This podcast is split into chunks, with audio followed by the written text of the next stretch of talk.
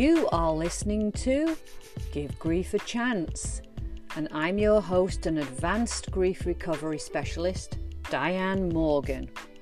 And these podcasts are all about bringing grief awareness out into the world because even today, my friends, grief is hidden and it's tucked away.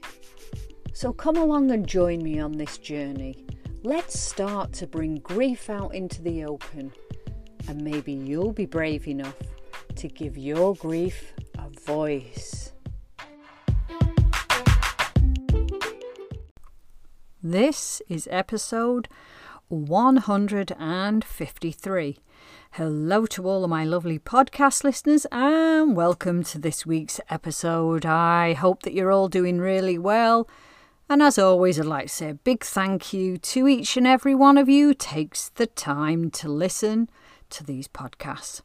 So, this week I'm going to be talking about five steps to coping with grief. Now, coping with the loss of a loved one or a close friend can be one of the hardest things that many of us have to face. Even though loss is a natural part of life, we can still be overcome by shock, confusion, and such intense and painful sadness. And you know, for some folks, the intensity diminishes as time passes on by they recover from their loss by having a good support system and healthy habits. And it's good to know that there is no set period of time for someone to grieve. And the grieving process is important because it reminds us we can continue to embrace the time we had with our loved one. And of course, everyone reacts differently to death and we all have our own coping mechanisms for grief. If your relationship with the deceased was a difficult one, it might take some time and thought before you're able to honestly deal with the loss. And some people really struggle and they have a hard time with grief, so much so that eventually it starts to affect their day to day life to the point where they just feel stuck. And as we know, grief is an emotional response to loss. And while emotions can be very consuming, they are not permanent states. So please remember this doesn't have to last forever. And some of the most common emotional symptoms of grief include shock, numbness, yearning, intense sadness, guilt, hopelessness, and anger. And grief can also lead to forgetfulness, confusion, and poor concentration. It can also produce a wide range of physical issues, including headaches, body ache, fatigue, nausea, and even shortness of breath. Now, if you've lost a spouse or a partner, you might be feeling overwhelmed, wondering how on earth you are going to survive on your own. You may start to question yourself and wonder if you have the energy to even try to go it alone. You might have lost your furry best friend who's been by your side for years, and the house seems empty and quiet and lonely. Maybe you've lost a job and you're worried about paying the rent and putting food on the table for your family. Whatever loss you are experiencing and whatever you are going through, please know that your grief is valid. So, here are five practical suggestions to help you cope with your grief and move towards healing. So, number one, grieve in your own way. No one can tell you that they know how you feel because they don't. At best, they only know how they felt when they experienced a loss. Your experience might be influenced by your circumstances surrounding the death or any other loss you have experienced. So, do yourself a favour. Don't compare your loss with the, or your feelings with that of others. Everyone's grief is different and unique to them. And grief is a natural response to a loss. So acknowledge your feelings as it's all part of the grieving process and take it one day at a time and move at your own pace. Number two, feel and talk about your emotions. Healing truly starts when you can share your grief with others. Find a safe person who will listen. Allow yourself to talk about your loss and openly express your feelings. Death affects us physically, mentally, and emotionally. So don't worry if out of the blue you suddenly feel overwhelmed by your emotional pain. These feelings are normal and natural reaction to any significant loss. They are messengers, so please don't try to push them away.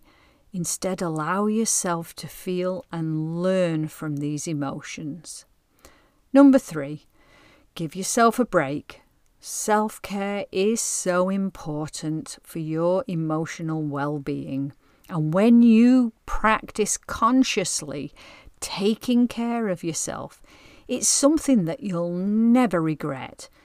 Your body and mind react to grief, and during periods of intense grief, you may experience things like appetite changes, or you can't sleep and you have terrible mood swings. This is where you need to be kind to yourself. Grief is painful, so treat yourself as you would a friend and allow yourself the time and space to feel your grief. Give yourself a break and lower your expectations. Don't expect to do as much as you did before your loss, and know that it's okay if you need to break down and cry, except that sometimes you might have a bad day for what seems like no apparent reason, and that's okay too. Number four, connect and communicate. Find yourself a support system as it's one of the most important things you can do for your well being. Go for a walk with a trusted friend Find a non judgmental listener with whom you feel comfortable talking about your grief. Openly communicate with family and friends so that they can help you. And if you feel like it, find a support group that seems like a good fit, one that you might want to attend. And if you need extra support, don't ever hesitate to find a professional. You have the right to express your grief, and you also have the right not to share. Do what feels good for you. And number five, celebrate your memories. Memories are one of the best legacies a loved one or a friend leaves when they die.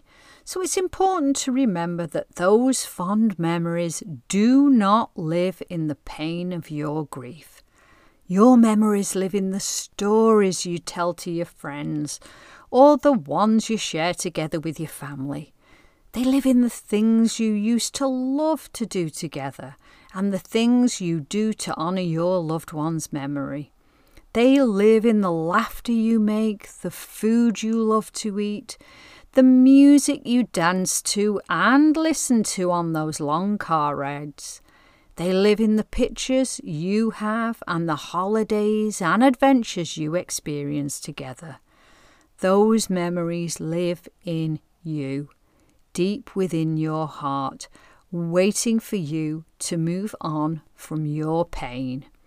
And a good thing to remember is to plan ahead for any grief triggers, as anniversaries, birthdays, or holidays are important milestones that can reawaken some painful memories and feelings. So, why not be prepared and make sure that you're not alone?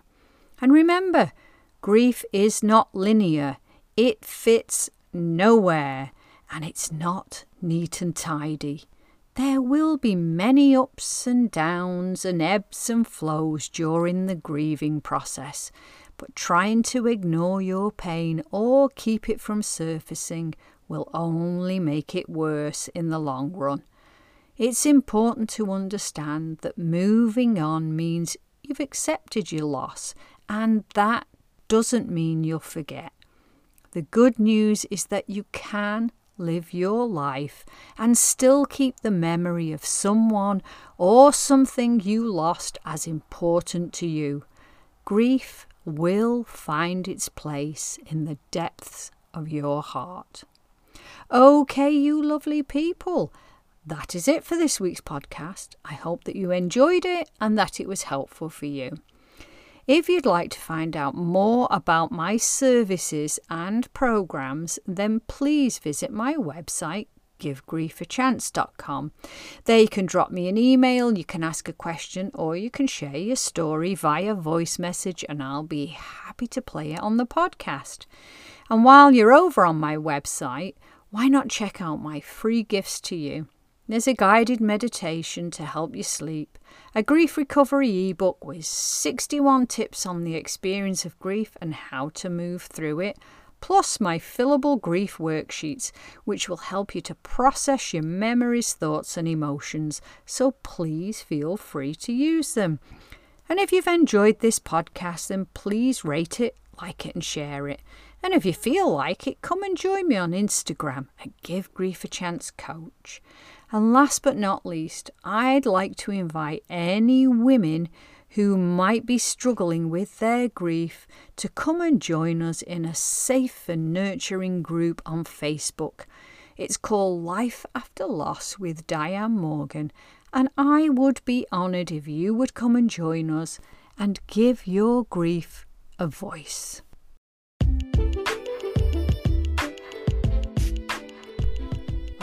My friends, take good care and have a wonderful week.